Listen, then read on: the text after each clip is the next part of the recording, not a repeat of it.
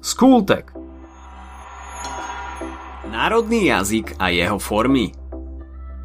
Dnes budeme hovoriť o národnom jazyku.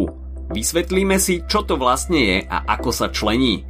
Povieme si, prečo je také dôležité, aby mal národný jazyk kodifikovanú spisovnú formu.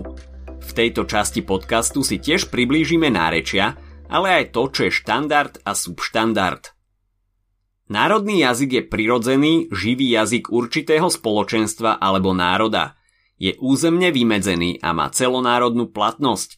Existujú však rôzne vnútorné rozdiely, napríklad na základe regiónov a sociálnych vrstiev. Národný jazyk teda členíme na formy. Rozlišujeme medzi spisovnou formou národného jazyka, štandardnou, subštandardnou a nárečovou formou. Začneme tým, že si zadefinujeme spisovnú formu jazyka. Spisovný jazyk má celonárodnú a celoštátnu platnosť, čiže sa vzťahuje na všetkých.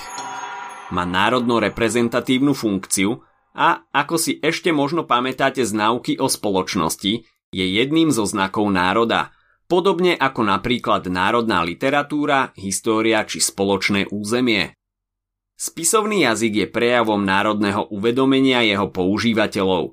Pamätáte si napríklad Hviezdoslava? Najprv písal po maďarsky a potom prešiel na slovenčinu.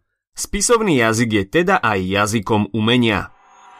Spisovný jazyk je kodifikovaný a jeho kompletné pravidlá nájdeme v týchto knihách. Pravidlá slovenského pravopisu, pravidlá slovenskej výslovnosti, krátky slovník slovenského jazyka a morfológia slovenského jazyka. O kodifikáciu sa stará jazykovedný ústav Ľudovíta Štúra. A prečo je dôležité mať kodifikovaný národný jazyk? Aby si všetci rozumeli a v oficiálnej komunikácii nedochádzalo k rôznym nedorozumeniam. Samozrejme, nie je možné neustále hovoriť len spisovne a je ťažké pamätať si všetky gramatické pravidlá v jazyku.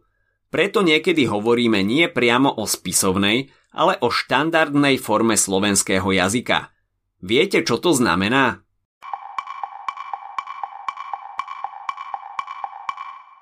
Štandardná forma jazyka je celonárodne rozšírená a používa sa v každodennej komunikácii. Od čisto spisovného jazyka sa odlišuje akurát tým, že sa do nej občas pripletie nejaké to nespisovné slovo, alebo sa dôsledne nedodržiava čistá výslovnosť. Potom je tu subštandardná forma jazyka, tá už využíva také množstvo rôznych nárečových prvkov, že môžeme hovoriť napríklad o stredoslovenskom, západoslovenskom alebo východoslovenskom variante.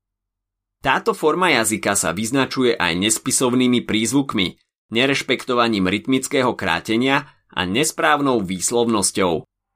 Ďalej môžeme hovoriť o nárečových formách národného jazyka. Nárečia pritom môžu byť územné alebo sociálne. Nikoho asi neprekvapí, že územné nárečia delíme na západoslovenské, stredoslovenské a východoslovenské.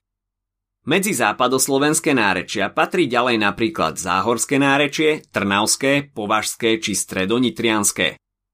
K stredoslovenským zase napríklad tekovské, turčianské, liptovské a zvolenské.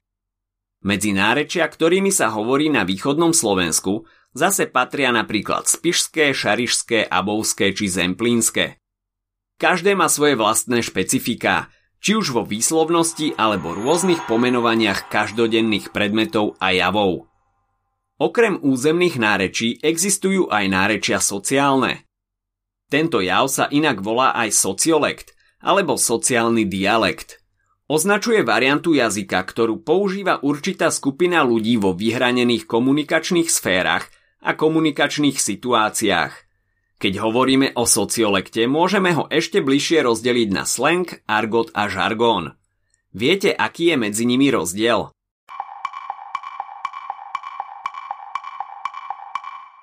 Slang je nespisovnou formou národného jazyka. Používajú iba obmedzená skupina ľudí, ktorí sa pohybujú v rovnakých kruhoch. Môže ísť o zamestnancov určitého odvetvia, odborníkov, študentov alebo fanúšikov nejakého seriálu či hudobnej skupiny. Ide o slová ako napríklad myčka, tringelt, ciga, hisák, džingel a podobne. Na druhej strane, argot je sociálne nárečie, ktoré sa snaží o utajenie či zahmlenie skutočného významu výpovede, aby sťažilo pochopenie ľuďom, ktorí nepatria do určitej skupiny. Argot bol pôvodne výhradne jazykom podsvetia, používali ho mafiáni, díleri, zlodeji či trestanci. Dnes však mnoho slov z argotu prešlo aj do všeobecného slengu, napríklad tráva ako označenie pre marihuanu, melón namiesto slova milión a liter namiesto tisíc. Argot nefunguje ako slang, kde sa slovo jednoducho skráti. Argot využíva bežné slova v nezvyčajnom kontexte. Musíme mu teda uznať istú mieru kreativity. Žargón sa nachádza niekde medzi argotom a slangom a niekedy sa vlastne ani samostatne nevyčleňuje. Môžeme však hovoriť napríklad o lekárskom alebo novinárskom žargóne. Význam komunikácie takýchto profesionálov môže pre človeka mimo ich skupiny zostať skrytý. Tak si to teda rýchlo zopakujme. Národný jazyk je prirodzeným jazykom určitého spoločenstva a člení sa na spisovnú, štandardnú, subštandardnú a nárečovú formu. Nárečové formy jazyka sa líšia na základe regiónu. Okrem toho ešte existujú rôzne sociálne dialekty, ktoré používajú rôzne spoločenské skupiny ľudí. Rozlišujeme tiež medzi slangom a argotom. Ak sa ti dnešný podcast páčil, nezabudni si vypočuť aj ďalšie epizódy Skultegu alebo našej série hashtag čitateľský denník. V nej sme spracovali tri desiatky diel, ktoré by si mal poznať. Potešíme sa, ak nás ohodnotíš na Apple Podcasts, napíšeš komentár na YouTube alebo dáš odber na Spotify, aby ti nič neuniklo. A nezabudni o nás povedať kamošom.